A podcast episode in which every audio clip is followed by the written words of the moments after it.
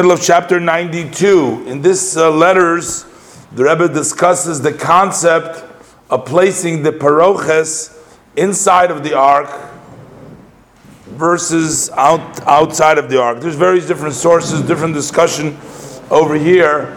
Uh, but the Rebbe points out, uh, interesting, that it's very important not to change the custom, the way people are used to having uh, it done and making a change.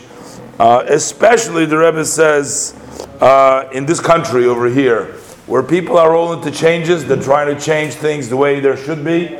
So once you start making one change that people are not used to, this might lead them on to say, okay, if this is going to be different than we've done, we'll do other things different. So the Rebbe advocates very strongly, although there is some halachic uh, rights for that, and even to the extent not to add on the one of the outside, also the one on the inside, just to leave it uh, the way it's done usually in the minute.